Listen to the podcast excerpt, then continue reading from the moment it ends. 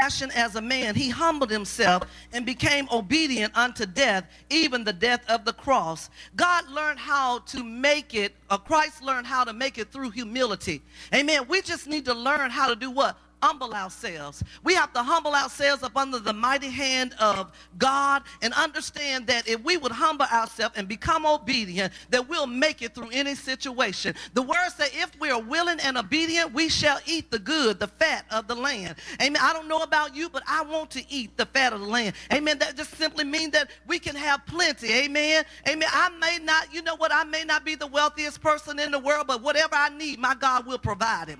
Amen. He's going to provide it for when when I need it. All I have to do is make my request known unto him through prayer and supplication with some thanksgiving, and God's going to provide what I need. Amen. Made himself a no reputation. Amen. Amen. I don't need a reputation. Stop trying to get a reputation in the earth. Amen. If any reputation that I want to have, I want them to say that was a godly woman. Amen. That woman loved the Lord her God. Amen. That's what I want people to know about me. Amen. I think, amen, uh, uh, uh, uh what's the name? Uh, uh, Gladys Knight wrote the song, If Anyone anyone would ever write my life story. Amen. But if they wrote my story, all I want them to say is that that was a woman that feareth the Lord. Amen. Blessed is the man that walketh not in the counsel of the ungodly, nor standeth in the way of sinners, nor sitteth in the seat of the scornful. But his delight is in the law of the Lord, and he should be like a tree planted by the rivers of water. Come worship with us.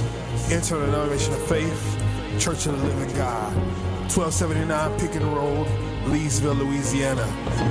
Where God is first and people are always.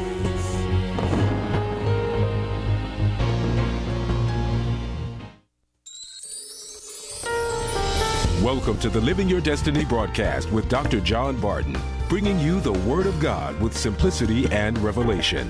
Now, let's join Dr. Barton for today's message.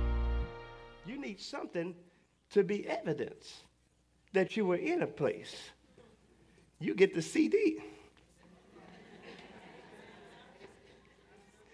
I'm see. Let me tell you what I'm trying. Let me, I'm trying to help you. I'm, I, I'm not trying to hype you up. I'm trying to help you up. Because a lot of times we're pulling from the pastor and we're trying to meet with the pastor. We're trying to get appointment with the pastor.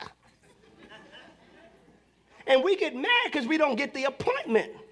I told my church I have two appointments every week every Sunday at 9, every Tuesday at 7. It's not that there won't be times that I won't meet with individuals, but let me tell you, that will wear a pastor out. Because if what I didn't say during the message didn't change you, what makes you think that when we have a personal audience,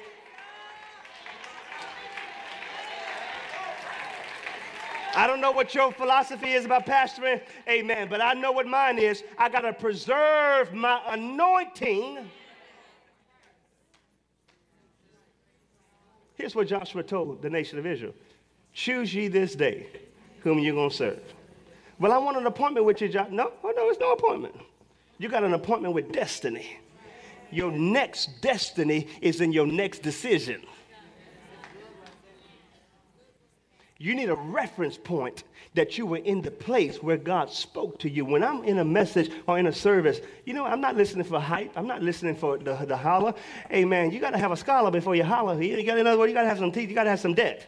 That's what I was taught. Amen. You, you, you've got to have some, some debt because God, God, is, God is speaking now in a profound, in a, in a, in a new way. He's, he's speaking. He's speaking He's speaking, but the question is, are you listening? And if you didn't get it the first time, you get the CD because I promise you there's something you missed. How many of you understand what I'm saying? See, because it's transformation. We can't keep going from year to year still with the same old mundane way of doing things. We've got to become equipped. We've got to become transformed. Look at what he did with Moses. When you read Exodus chapter 3, I want you to write this as a footnote. God had an experience with Moses. It was called the burning bush experience. but let me tell you, there are many people today more entertained by the bush than they are the God of the bush. Oh, God is right there. Oh, my goodness. Oh, I heard from the Lord. I saw the Lord. I saw Jesus. Oh, he's Jesus was in my room. Oh, bless his holy, wonderful name. Thank you, Lord Jesus. We're so entertained by just the, the presence or by the, the a glimpse of his glory when God wants us to be encountered by that glory. He wants our lives to be affected by that glory. So Moses, he had what we call the burning bush experience. Now watch this. God was getting Moses ready to become a national leader. He was getting Moses ready to speak into a nation. And it took 40 years of God encounters to get him ready. Now, let me just say this. Let me just say this, and you may have your own beliefs about it, but you determine your release. As long as Moses kept giving excuses, he had to keep going through that process because you cannot carry your excuses into your future. It took God encounter after God encounter. It took God encounter after God encounter. Why? Why?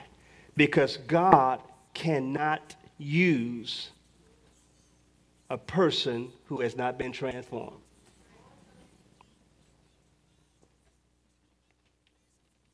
Who you going to talk to?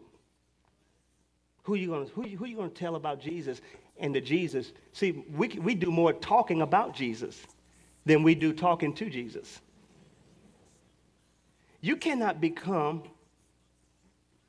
the vessel that God wants you to be if you have not been transformed by the God that molds the vessel.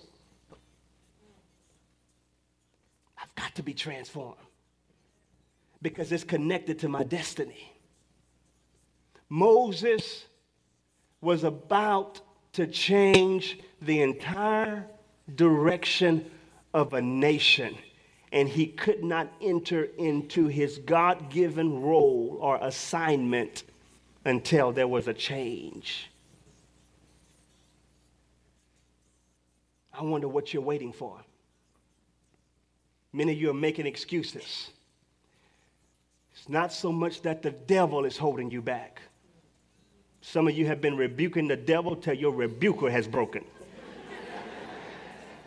I rebuke the devil. Uh, devil, devil, devil. You got to rebuke the devil in you. Because the only enemy is the enemy within me. You determine your release. Tell somebody that say you determine your release. I understand God has times and seasons, and, and I'm, not, I'm not against that principle. But a lot of times we hold ourselves back because we refuse to change. Because we hold up our, we take our God encounters, our burning bush experiences, and we're too busy talking about the people that we feel that God needs to get a hold to. And we're using our time with the burning bush to talk about how somebody lied on us and how somebody mistreated us and how life is just not fair. Well, God did not call you into the burning bush experience to talk about somebody else. He wants to have a conversation with you about you and what He's called you to do and to be, not only for your community, but for His kingdom.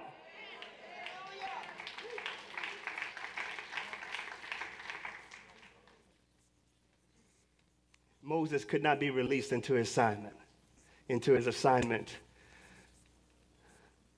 until he stopped wrestling with himself, until he stopped giving excuses about his inabilities, until he stopped giving reasons for why he could not carry out the assignment. The moment that Moses accepted the divine call, The Bible says that the glory of the Lord filled him.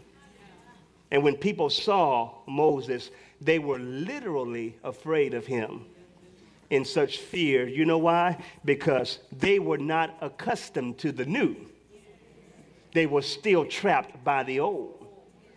And when you have been really changed and transformed by the Lord, people cannot accept you as they are, as you are, because they still remember you as you were.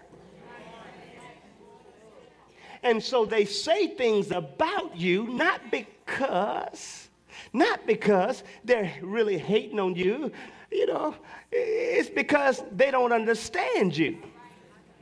It's because they have not really accepted the new you.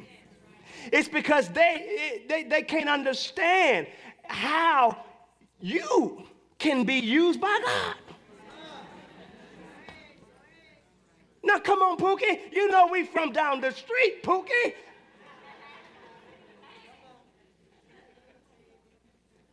Where God is taking you and what God's about to do in your life, I'm going to go ahead and tell you right now people won't be able to handle it.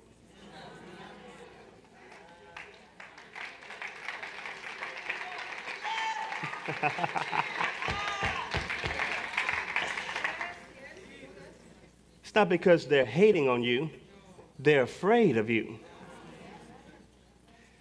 It's a fear, it's an awe, it's a, it's a reverence. It really is. They, they respect you, but they don't know how to say it. So they, their greatest compliment to you is to fight you.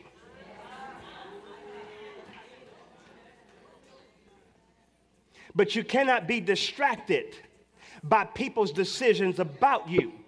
And some of you are going all your life waiting for somebody to affirm you, and waiting for somebody to acknowledge you, and waiting for somebody to take you out, and waiting for somebody to give you accolades, and waiting for somebody to pat you on the back. Let me tell you, the person that really counts has already entered into your life, and he has wanting all this time to release his love in your life. And while you are waiting for the accolades of men, God said, I want to give you something that no man or woman can ever give you. I want to give you me.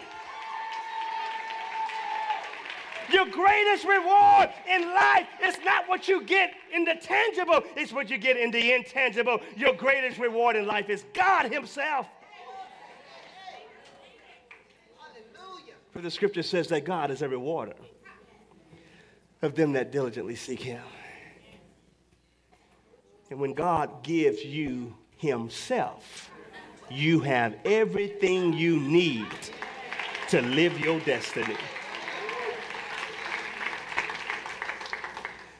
Moses understood if I'm going to be a blessing, if I'm going to be the mouthpiece of a nation, I've got to have an encounter with God to transform me from old mentalities. And as I come to a close, many of you, you're in transition, but you're not in transformation. You think through your busyness that you have God's favor. You think through your much speaking and dealings with men that you have God's anointing. You could be deceived by the enemy. Because the enemy can make you think that you're being productive for the kingdom when it's really about selfish ambition. You're not really, listen to this, you're not really being used by God until you can become humiliated.